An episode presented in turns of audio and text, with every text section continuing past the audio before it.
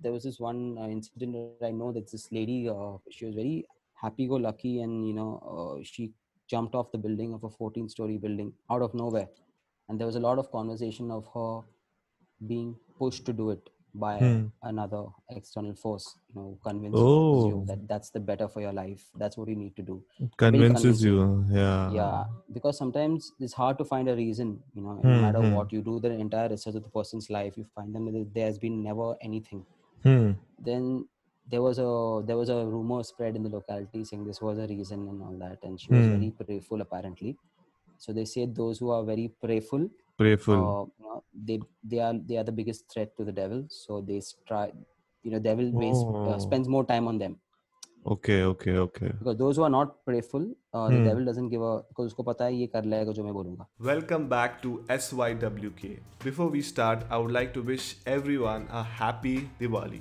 If you're new here my name is Desmond and my podcast channel name is something you wanna know. Or else you can just call it SYWK well for today's episode i have someone who shared a beautiful story of his parents in my 16th episode which is positive side of a paranormal activity and also in my 18th episode where he shared interesting facts about paranormal. Well, he is none other than Royston Rodriguez. If you haven't checked the episode, please do. I will leave the link in my description below. In this episode, Royston will be sharing his personal story in which he and his wife's family faced a paranormal experience which still haunts them.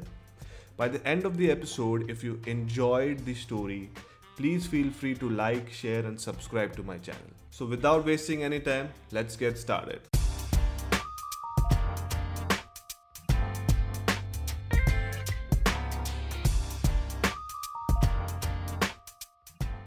having said that I I have been witness to a few paranormal instances directly and indirectly both Okay. uh, let me tell you one about my indirect experience so this has this happened in the year 2007 2008 it was in mumbai.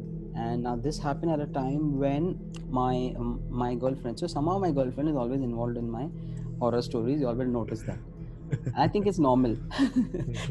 So uh, so she used to stay in a particular society uh, which was everard everard nagar in mumbai.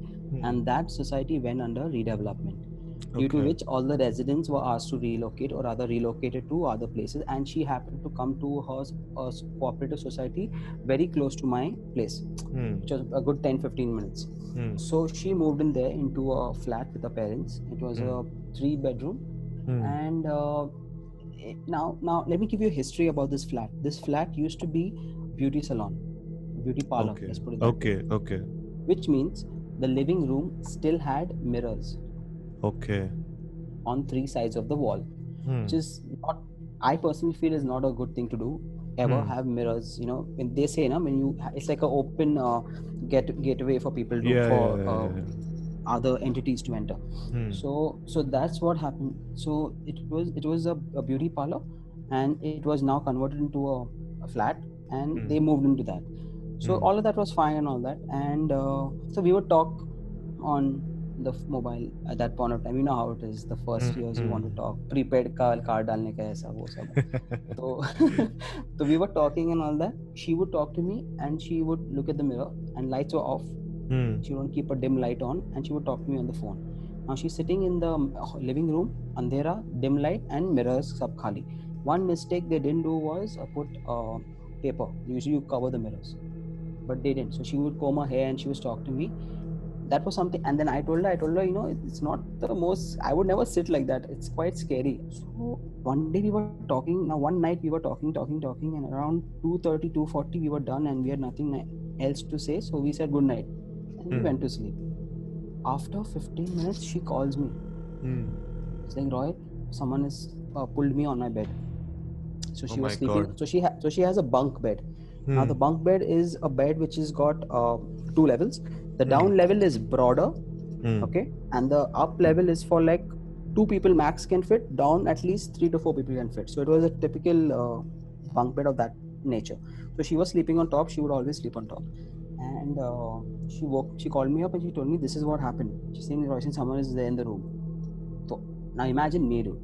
I'm sleeping and you're calling me at 3 a.m you're telling me this shit. And now knowing me and who i am i will not uh, discount it i will not say it's rubbish because i know what I, I it's my kind of a scene. So i was like i was like okay like relax. I said tell me what happened. So she's like no no i need to get up from here and go in the hall. I said don't go in the hall because that's already one therefore they may be chilling there only fall you know. So she's like no no i can't be here now so i asked her so she has a brother uh, a brother was sleeping down. So what happened was she thought her brother was playing a prank on her because Hmm. he would keep worrying her that you know go to sleep so long you're on the phone and all that so she went to sleep and then she heard that someone stood on the bed and tried to look at her so she thought it was her brother so she told so she said she told her brother just go to sleep i know you're fooling around Hmm. when actually he did not do it. Now this we got to know the next day. The next Hmm. day when she confronted him, he said, "No, I did not. Do, I was fast asleep." So she felt someone stood because the moment you stand, it would make a eeky noise, right? And and she was facing the wall, which means she was sleeping, but she was facing the wall. So the person has come close to her, and he's she could feel someone breathe on this part of her ears, Oh. and you know it. And you and I know it. If someone breathes over here, you will instantly know it's someone. So she Hmm. thought it was a brother. And when she asked him, he said, It's not me at all. I can swear on anyone. If it was me, I would have told you by now. If it's Hmm. gotten so serious. Hmm. So she said, This is what happened. So I was like, Flip. Okay. I was like, uh, Did this happen before? She's saying, I keep hearing these noises. The room gets very cold instantly. And we don't, they didn't have an air condition in that room. And it would get super cold. And she's like, I would close the curtain on because the room would get very chilly, but it would last only for 15 minutes, 10 minutes. And then go Ah, back to normal. That's a So that is then- the sign basically.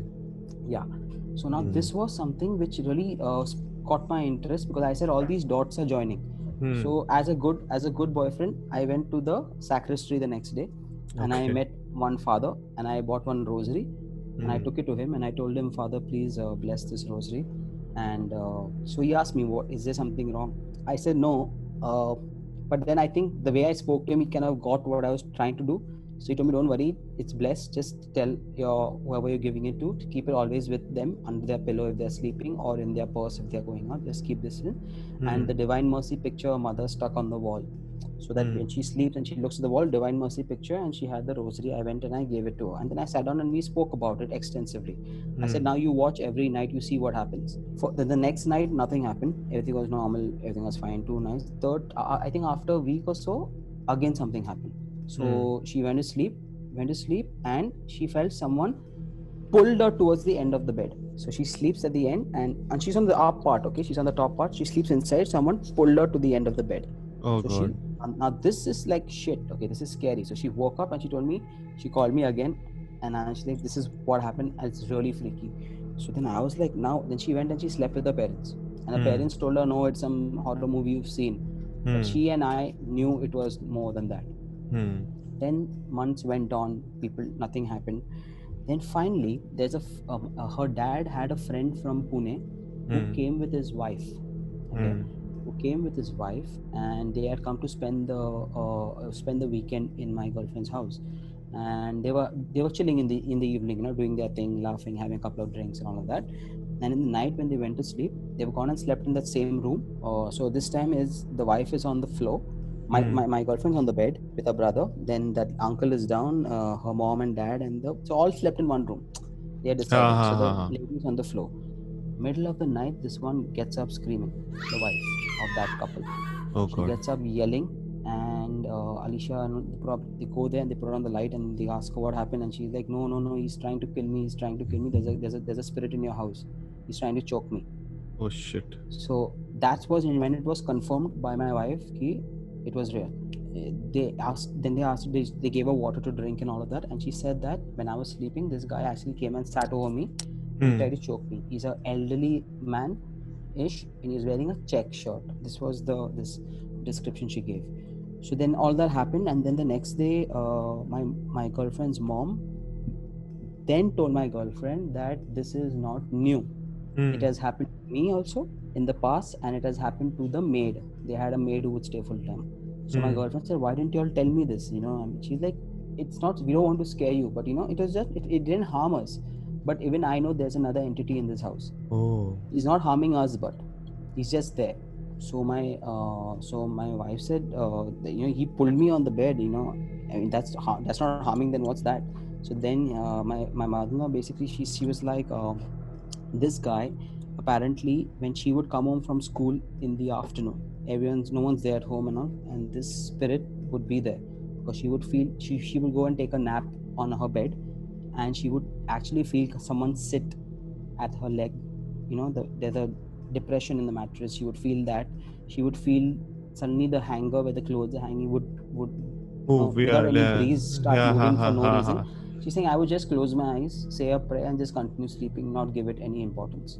Hmm. And it would pass. And she's like, I was so tired anyway, I had no time. Hmm, hmm, sometimes hmm, you're so tired you think you're overthinking but now thinking, that you're yeah. telling me that it's happened to you also we need to investigate further as to what has happened in this place Uh, then uh, the, then now by now I was already convinced ki kuch to hai.